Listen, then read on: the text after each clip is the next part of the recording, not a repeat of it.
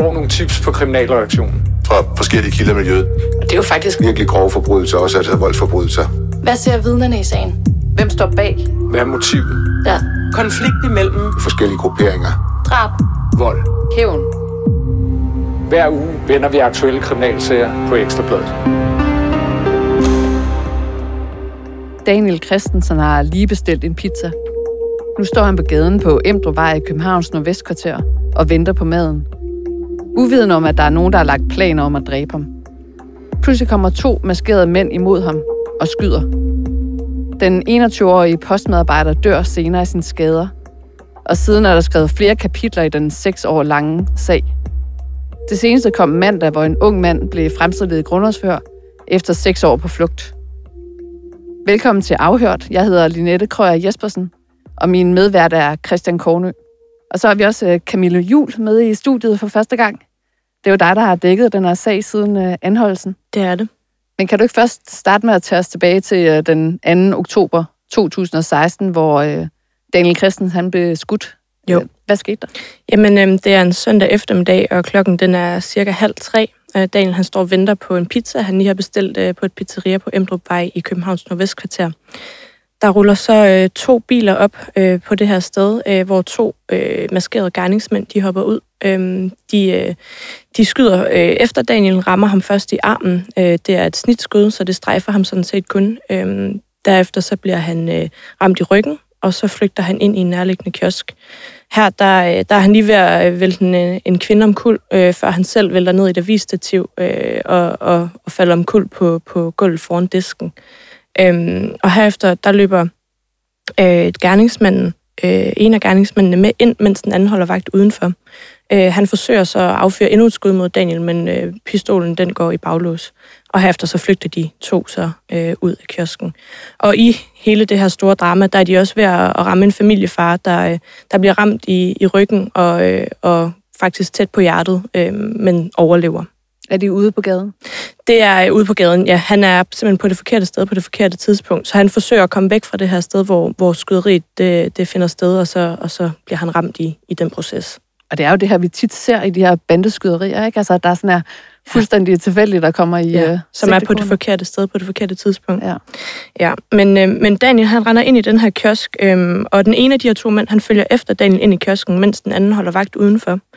Øhm, og han forsøger endnu en gang at skyde Daniel, mens de er inde i kiosken, men hans pistol den går i baglås, og herefter der flygter de to fra stedet umiddelbart efter. Og øh, Daniel han dør så først 13 dage efter af sine skader på hospitalet. Og det her med, hvad der sker i den her kiosk, det øh, ved vi jo faktisk sådan lidt unikt lidt mere om. Det gør vi, fordi politiet de offentliggør noget overvågningsvideo. Øhm, det er cirka halvanden måned efter, øh, efter øhm, at Daniel han, øh, han dør. Øhm, og det er noget video, der, øh, der viser den her pistolmand øh, komme løbende ind i kiosken efter Daniel. Man ser egentlig ikke rigtig Daniel på den video, der bliver offentliggjort. Men øh, pistolmanden kommer ligesom løbende ind med armen først, og i hånden har en pistol.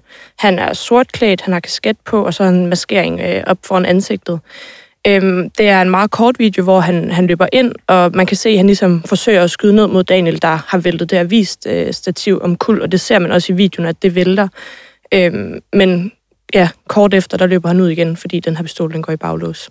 Og det er selvfølgelig også af hensyn til de pårørende til Daniel, at man selvfølgelig ikke viser, at han er blevet Præcis. ramt. Men de offentliggør Ja. altså det her for at hjælpe i, øh, Ja, i i, efterforskningen. i håbet om, at, at nogen kan genkende, øh, genkende den her mand, selvom han er maskeret. Men, ja, men det, der er at se af Daniel, det er også øh, sløret på videoen, og også den her kvinde, han vælter omkuld øh, i forsøget på at, at flygte. Men der er jo en, der bliver dømt i denne her sag. Øh, altså dømt for, for drabet på, på Daniel. Det er der, øhm, fordi politiet de får et gennembrud i forhold til den her sag, øh, efter de har offentliggjort det her videomateriale. Øhm, det leder til, at de kan anholde fire mænd, men det er øh, kun øh, to af dem, der bliver dømt, to bliver frifundet, og efterfølgende der bliver en af de to dømte mænd pur frifundet i landsretten. Så egentlig så er der tilbage nu kun én dømt mand i den her sag. Øhm, og han er en, øh, en tidligere øh, præsident i, øh, i den øh, ikke længere eksisterende rockergruppe Mongols MC. Øhm, han bliver idømt 14 års fængsel øh, for drabet på, øh, på Daniel. Og så er den her mand, øh, som så blev fremstillet grundlovsforhør i denne her uge, han har jo så været efterlyst siden og har opholdt sig i udlandet. Ja. Det, det, han, er, han har, øh, efter de, op- altså de få oplysninger, vi har, der, der har han opholdt sig i udlandet øhm, siden øhm, tiden lige her efter drabet på Daniel, så cirka seks år. Man ved ikke noget om, hvor han har været henne, øh, hvilket land har han opholdt sig i, om han har været i det samme land, øhm, men man ved i hvert fald bare, at han har været eftersøgt i, øh, i de her seks år, men ikke opholdt sig i Danmark. Manden har jo marokkanske rødder, øh, så vidt jeg husker, så det kunne jo være et, Det kunne jo være et, et godt bud. et oplagt bud. Ja, han har dobbelt statsborgerskab, øhm, hvor det ene så er danske, ja. Øhm, hans familie er bosiddende i Danmark. Og offeret i den her sag, Daniel Christensen, hvad ved vi om ham? Jamen, Daniel han er en ung mand på 21 år. Han har arbejdet ved postvæsenet. Øhm, derudover så øh, venter han barn med sin øh, 20-årige kæreste Misha. De to de har også planer om at skulle flytte sammen, så de øh, kan se deres datter vokse op sammen. Øhm, han har ikke nogen relationer til bandemiljøet, øh, fortæller kilder til Ekstrabladet dengang, øhm, men har ifølge dem øh, den seneste tid øh, op til drabet fået nye venner øh, og er i kommet i skidt selskab, som de kalder det. Og det er jo øh, altså nogle af de personer, som senere bliver altså toneangivende i NNV-banden, altså som han ligesom altså, begynder at hænge ud med kort for inden åbenbart. Jeg har jo faktisk et billede af Daniel Christensen. Kan du beskrive, hvordan han ser ud? Jamen, han er en lyshåret gut. Øh, lidt længere hår på toppen end øh, i siderne, hvor det sådan ligesom er lidt karseklippet. Han øh, har sådan øh, på det billede, vi har, et lidt kæksmil og, øh, og ligner egentlig en, øh, en helt almindelig ung dreng, øh, som man nu kender dem på 21 år. Øh, lyse øh, blå øjne og, ja, Og en tatovering på halsen. og en tatovering på halsen, lige præcis. Er der kommet noget frem omkring, hvad politiet de mener har været baggrund for det her? Nu fortæller du, at der er en, en tidligere præsident for, for Mongols, der Ja. blev dømt. Deres teori er, at, øh, at Daniel han skulle have været til stede ved et skyderi øhm, på, øh, på det, der hedder Magistervej, i, også i Københavns Nordvestkvarter, dagen inden han selv bliver dræbt på Emdrupvej. Øhm, og her der bliver et medlem af lige præcis den her rockergruppe Mongols ramt i benet. Øh, og derfor så anført anklageren en teori om, at drabet på øh, den 21-årige Daniel Christensen formentlig var en bytter øh, for skudepisoden dagen før. Og det samme øh, mener politiet, som, som mener, at drabet var hævn for øh, dagen inden. Og det er jo det, vi igen ser i de her bandesager, så der er simpelthen så mange tråde, der går øh, I alle fra den ene episode til den anden, og, øh, og ting, der skal hævnes i sådan en, en, en hævnspiral. Ikke? Præcis. Og Christian, du har jo faktisk øh, beskæftiget mig- dig med lige præcis det her skyderi på Magistervej ret øh, indgående. Altså det her skyderi, som skete dagen før øh, Daniel blev ramt. Ja, det har jeg altså skyderiet 1. oktober 2016, øhm, fordi altså, der er gerningsvåbnet, der bliver brugt, øh, bærer på en, en blodig rekord, kan man sige.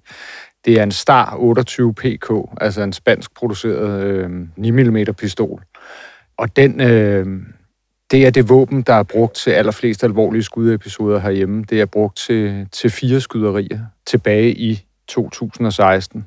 Øh, det er brugt øh, der den 1. oktober på Magistervej, og så er det brugt øh, altså et døgn senere ved Ågården i Ishøj, øh, hvor der bliver afgivet 10 skud øh, mod et andet medlem af rockergruppen Mongols, øh, der sad i en bil.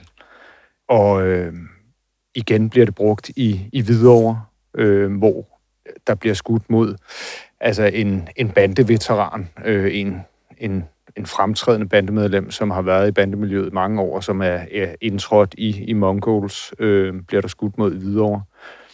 Og så går der egentlig nogle, nogle uger, og så bliver det brugt øh, til et andet, eller til et fjerde meget alvorligt skyderi, hvor øh, altså gerningsmænd åbner ild ude ved, øh, ved magasin i øh, Lyngby. Øh, de skyder mod nogle øh, mænd, som politiet formoder tilhører Satudara.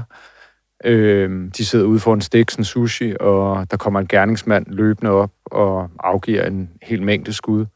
Og en af de her mænd, øh, banderelaterede mænd, bliver ramt, og det samme bliver en, en ung kvinde, øh, som kommer gående med sit barn i hånden. Øh, hun bliver faktisk ramt øh, ja, meget tæt på hjertet, øh, eller i brystet. Øh, det er jo potentielt livsfarligt for hende. Mm. Øh, og det er så her, at gerningsmanden smider sit våben den her Star 28 PK, og politiet får fat i den, og så kan de se, at de patronhylstre, de har fundet på de andre gerningssteder, at det er denne her pistol, som er blevet brugt ved de her fire skyderier. Mm. Og de kan simpelthen backtracke øh, altså våbnets forhistorie. Og det er jo så det, der kommer forud for, altså drabet på Daniel Christensen dagen efter den 2. oktober 2016. Politiet kalder jo det her for beskidte våben, altså de her våben, som er blevet brugt ved flere øh, gerningssteder. Men hvorfor er det egentlig, at de bruger det samme våben flere gange? De senere år altså, har man set en tendens til, at, at våben bliver brugt flere, altså flere og flere gange, altså før det bliver øh, bortskaffet. Øhm, og det er jo simpelthen, fordi det er svært at skaffe. Altså, våben er svære at skaffe, og når der, især når der er konflikt. Øhm, og så er der også det sådan helt lavpraktiske, at når et våben har vist sig at fungere, øhm, nu kunne vi se dagen efter uddannet Christensen, der klikker den, da den er inde i butikken. Det her våben, Star 28 PK, det fungerer jo. Altså, det øh, skyder mere end 30 skud på de der syv uger. Og Nu siger du, at våbnet det klikkede i sagen med øh, Daniel Christensen. Prøv lige at forklare, hvad det betyder. Ja, altså efter afgivet nogle skud, så er der jo tydeligvis et projektil eller et eller andet, der sætter sig fast i kammeret, så han ikke kan skyde flere skud med, med, med det her, øh, som så bliver et drabsvåben. Mm. Øhm, og det oplever man jo faktisk altså tit også i de her sager, at våbnet er sådan tvivlsom øh, kvalitet, at, øh, at ja, der er et eller andet, øh, der ikke virker ved dem. Ikke? Og der har den her altså Star 28 PK, den virker, den, den virker jo, og den kan ramme, og øh, altså, den rammer det, man peger på, ikke? Øh, det, man sigter på. Mm. Så bare lige for at få det helt klart, altså det våben, der blev øh, brugt til at slå Daniel ihjel, det er jo altså ikke det våben, der blev brugt dagen før, øh, og blev brugt i flere episoder, men det var et våben, der blev brugt ved en episode, hvor man mener, at Daniel også har været med som en del af gerningsmandsgruppen.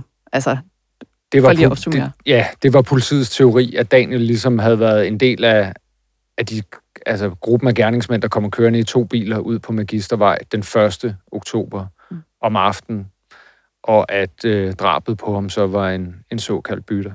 Og Camille, som vi så har været inde på, altså mandag i den her uge, der skete der så en udvikling i uh, sagen, da den her 24-årige mand, han blev uh, anholdt og fremstillet grundlovsfører i retten på Frederiksberg. Ja. Hvad ved vi om, hvad han er sigtet for? Jamen, øhm, vi ved, at øh, ud fra retsbogen, at øh, han er sigtet for øh, drab og besiddelse af våben med tilhørende ammunition, og så for at have stillet en bil til rådighed under drabet. Øhm, hans øh, forsvarsadvokat, øh, Jane Ranum, hun lægger meget vægt på, at han ikke er tiltalt for at være en af dem, der afskyr, øh, affyrer skuddene, men at han er tiltalt for at være øh, medløber til det her drab. Og det er jo faktisk det, der er tilfældet i den her sag, at det er ikke lykkedes politiet at finde frem til dem, som har afgivet Nej. de dræbende skud. Nej. Altså den her Den mand, der løber ind i kiosken formentlig. præcis. Og ja. ham, der er øh, dømt i øh, sagen i forvejen, er jo også kun, om man så må sige, dømt for at have og har været med til at planlægge det. planlæg. Ja. Lige præcis. Og han er også tiltalt for at i fællesskab med den her tidligere rockpræsident øh, og andre stadig uidentificerede gerningsmænd at have mødtes for at planlægge drabet øh, på gerningsstedet natten for inden for den øh, brutale episode, øh, hvor Daniel Christensen blev skudt. Men han nægter sig skyldig. Det gør han. Han nægter sig skyldig. Ja. Hvad skal der ske videre i sagen her? Jamen, øh, øh, retssagen den er allerede berammet, så den starter 7. november på retten på Frederiksberg, og den følger vi selvfølgelig nøje på Ekstrabladet. Og det siger jo også noget om, at politiet har faktisk haft øh, kontakt med Ja. den her mand undervejs. De har nemlig haft kontakt i månedsvis øh, med den her mand, og det var planlagt, at han skulle komme til Danmark for at melde sig selv, så det var ikke nogen overraskelse, da han lige pludselig øh, søndag øh, stod klar til at, til at melde sig selv. Øh, men han har så godt nok været i Danmark i 10 dage, øh, bliver det også oplyst øh, i den her retsbog, øh, inden han melder sig selv, og vi har ikke kunne finde frem til, hvorfor han ikke melder sig selv i det, han kommer til Danmark, men, øh, men i hvert fald har han været her i 10 dage. Og du startede med at fortælle, at øh, Daniel øh, skulle jo være far, da han blev øh, slået ihjel. Det skulle han. Og jeg ved, at du også har været i kontakt med hans øh, kæreste Ja. ja. efter nyheden om den her anholdelse. Præcis. Jeg Hvad har, siger hun? jeg har snakket med, med hans daværende kæreste, Misha, og hun forklarer mig, at hun stadigvæk er så psykisk og også fysisk medtaget af hendes sorg over Daniels død, at hun hellere vil skrive med mig, end at ringe sammen. Mm. Øhm, og det respekterer jeg selvfølgelig, men hun, øh, hun fortæller alligevel, at, øh, at øh, den her datter, som hun føder omkring et halvt år efter Daniels død, hun, øh, hun hedder Malika, og hun, øh, hun ligner sin far rigtig meget, og hun minder rigtig meget om Daniel, og derfor så bliver hun også mindet om Daniel, hver gang hun kigger på Malika.